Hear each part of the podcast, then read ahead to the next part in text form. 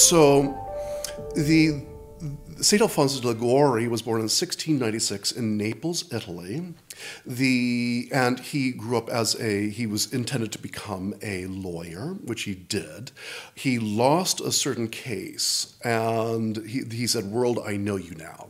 And he realized that the judge had been bribed, which it turned out that the judge had been bribed by a cardinal of the church, no, no less. The cardinal had bribed the judge with a pair of dancing bears.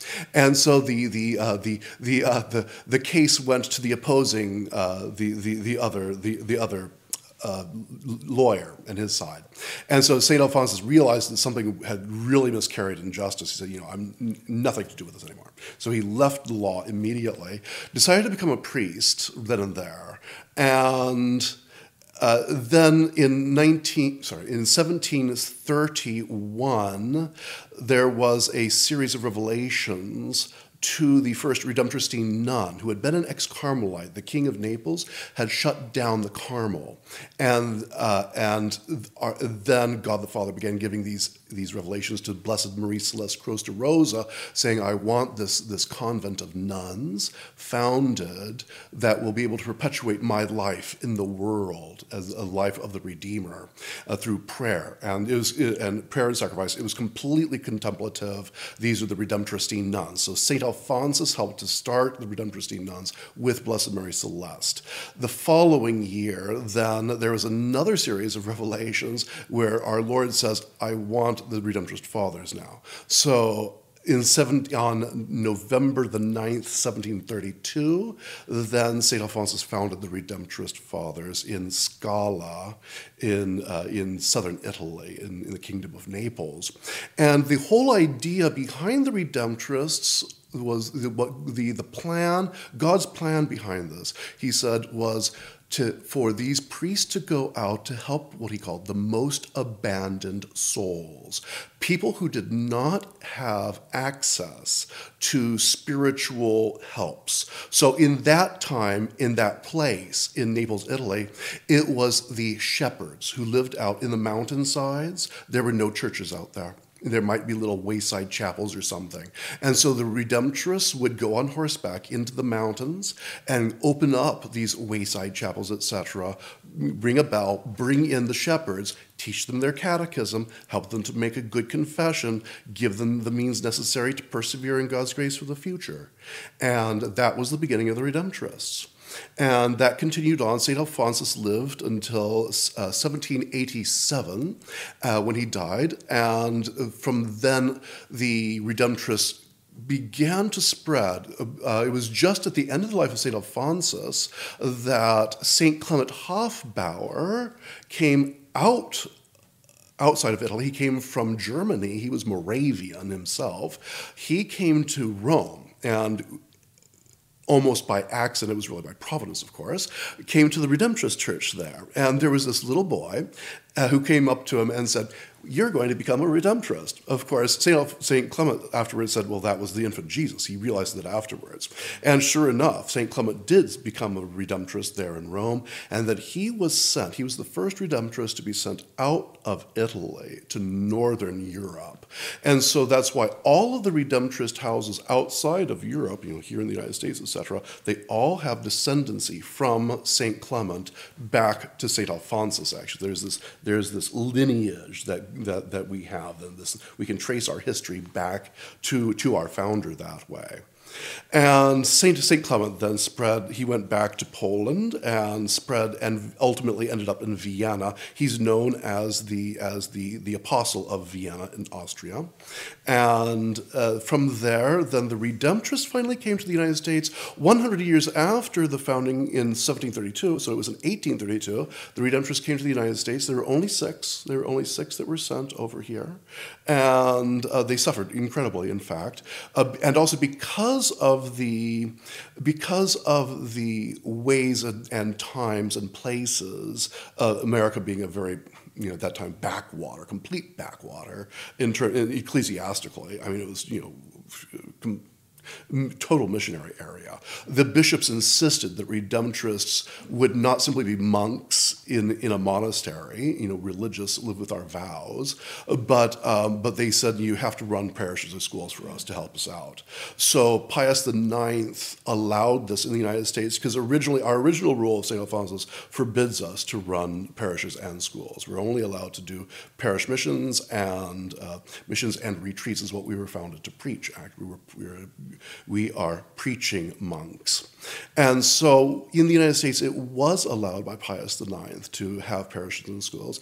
And so from, from that time, 1832, up and th- through the 20th century, here in the United States, the, the most abandoned souls that the Redemptorists would go to were mainly, at the beginning, it was the, the European immigrants who did not speak English in the, er, in those, in the early 1800s.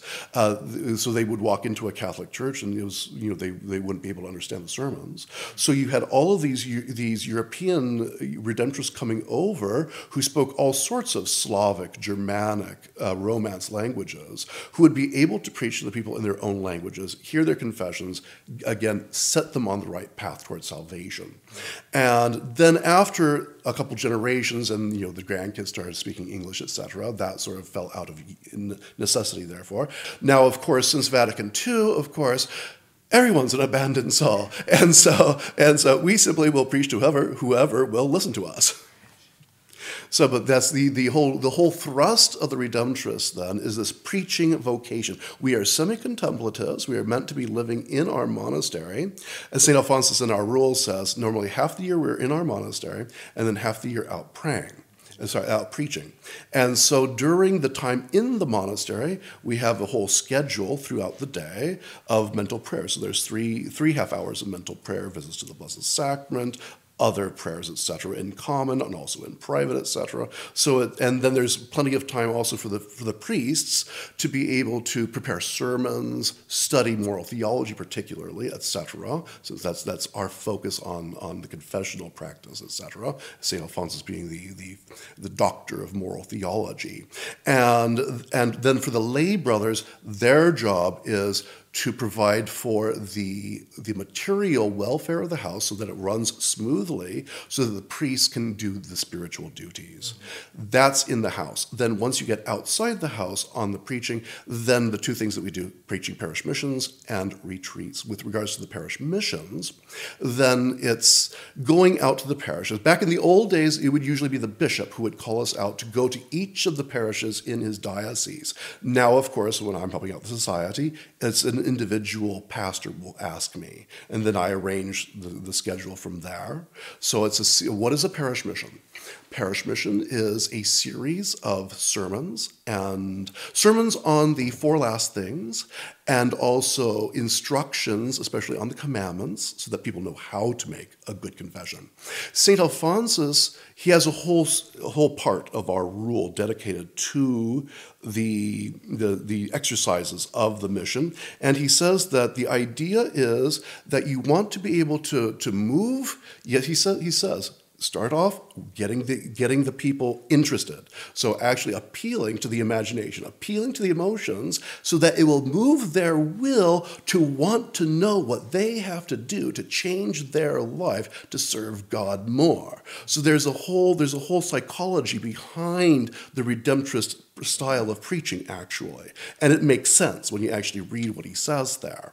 And so that's how it works. You've got the what are called the great sermons, which are usually theatrical, sort of rather dramatic. They've got big stories and all sorts of exciting things. That's what people remembers. They remember the you know the, the, the sort of the, this. It's a different kind of preaching. Parish mission preaching. There's different. You've got you've got homiletic preaching. You've got you've got catechetical preaching. Then you have what's called parish mission style, and it's a style unto itself, actually, which is dramatic, it is theatrical, and it's meant to grab the imagination, grab the, grab the emotions, to get the will to want to do the right thing. And because once you've actually got people who want to make a good confession, it's like, boom, there you've got the God's grace. Once they can set sin behind them, then they are actually ready to say, what do I need to do to change my life? And then you're able to set them on the right route. That's what parish missions are. That's, the, that's their usefulness in the church. Because unfortunately, we would love everyone to be able to get on, on retreats, obviously. That's, that, that would be the ideal way. I make the comparison that parish missions are like a canvas, and you are putting the primer on the canvas. Uh, you don't have time during a parish mission to do all the, the fine artwork. It's, it's, you, you're just putting the primer on, that's it. Whereas with a retreat, you actually can dig into the soul deeper to know where is God bringing this soul from? Where is God leading this soul to? What can I do to help this soul reach the end that God wants for it? And that's why, the, the as opposed to the, the primer, this is sort of like the delicate artwork. You know, you have to be very careful with the retreat. The retreat master has to be very careful in terms of what kind of strokes does he use on the painting, because you know, even one sort of splotch is going to is going to completely mess up that soul actually. You've got to be very very careful of how god is trying to act in that soul. So that's sort of the difference between a parish mission and a retreat. So in the year 1988 Archbishop Lefebvre helped start a foundation of traditional redemptorists in England, and eventually we moved through France and ultimately up to the Orkney Isles. And again, his idea was so that the, these traditional redemptorists who would be saying only the traditional Mass, obviously, and who would be keeping the original rule of St. Alphonsus, that we would be able to live continue to live our redemptorist life uh, without hindrance from the modernists and without having to worry about our future. We'd be able to help out the Society of St. Pius X. So here we are 34 years later, and I'm the only redemptorist right now here in the United States. We've got others over in Europe also who help out the society as well. And we are continuing to live that vocation of ours. It's thanks to the, to the auspices of the society and thanks to that generosity of Archbishop Lefebvre in the first place back in 1988. And we want to continue on that, that, that relationship of, of helping out the society uh, because our vocation is different. The Redemptorist vocation is, if you want, if you want, in a certain sense, the Redemptorist vocation lays, lies halfway between the society and, let's say, the Benedictines, perhaps. So the society, very active, running parishes, running schools, etc. Benedictines being very contemplative and also a lot of manual work, whereas the Redemptorists are in between, this, this semi-contemplative uh, life of preachers. And that's what our, our role is now, is going out to the society chapels when we're called on in order to be able to preach there. Mm-hmm. How many uh, redemptorists are there? At the moment, I'm the only redemptorist here in the United States. There's one other priest who helps out. This is a society chapel over in Britain. We have three lay brothers over there also, and we're also looking towards the future, which will eventually be, uh, God will make, make that known in His own time.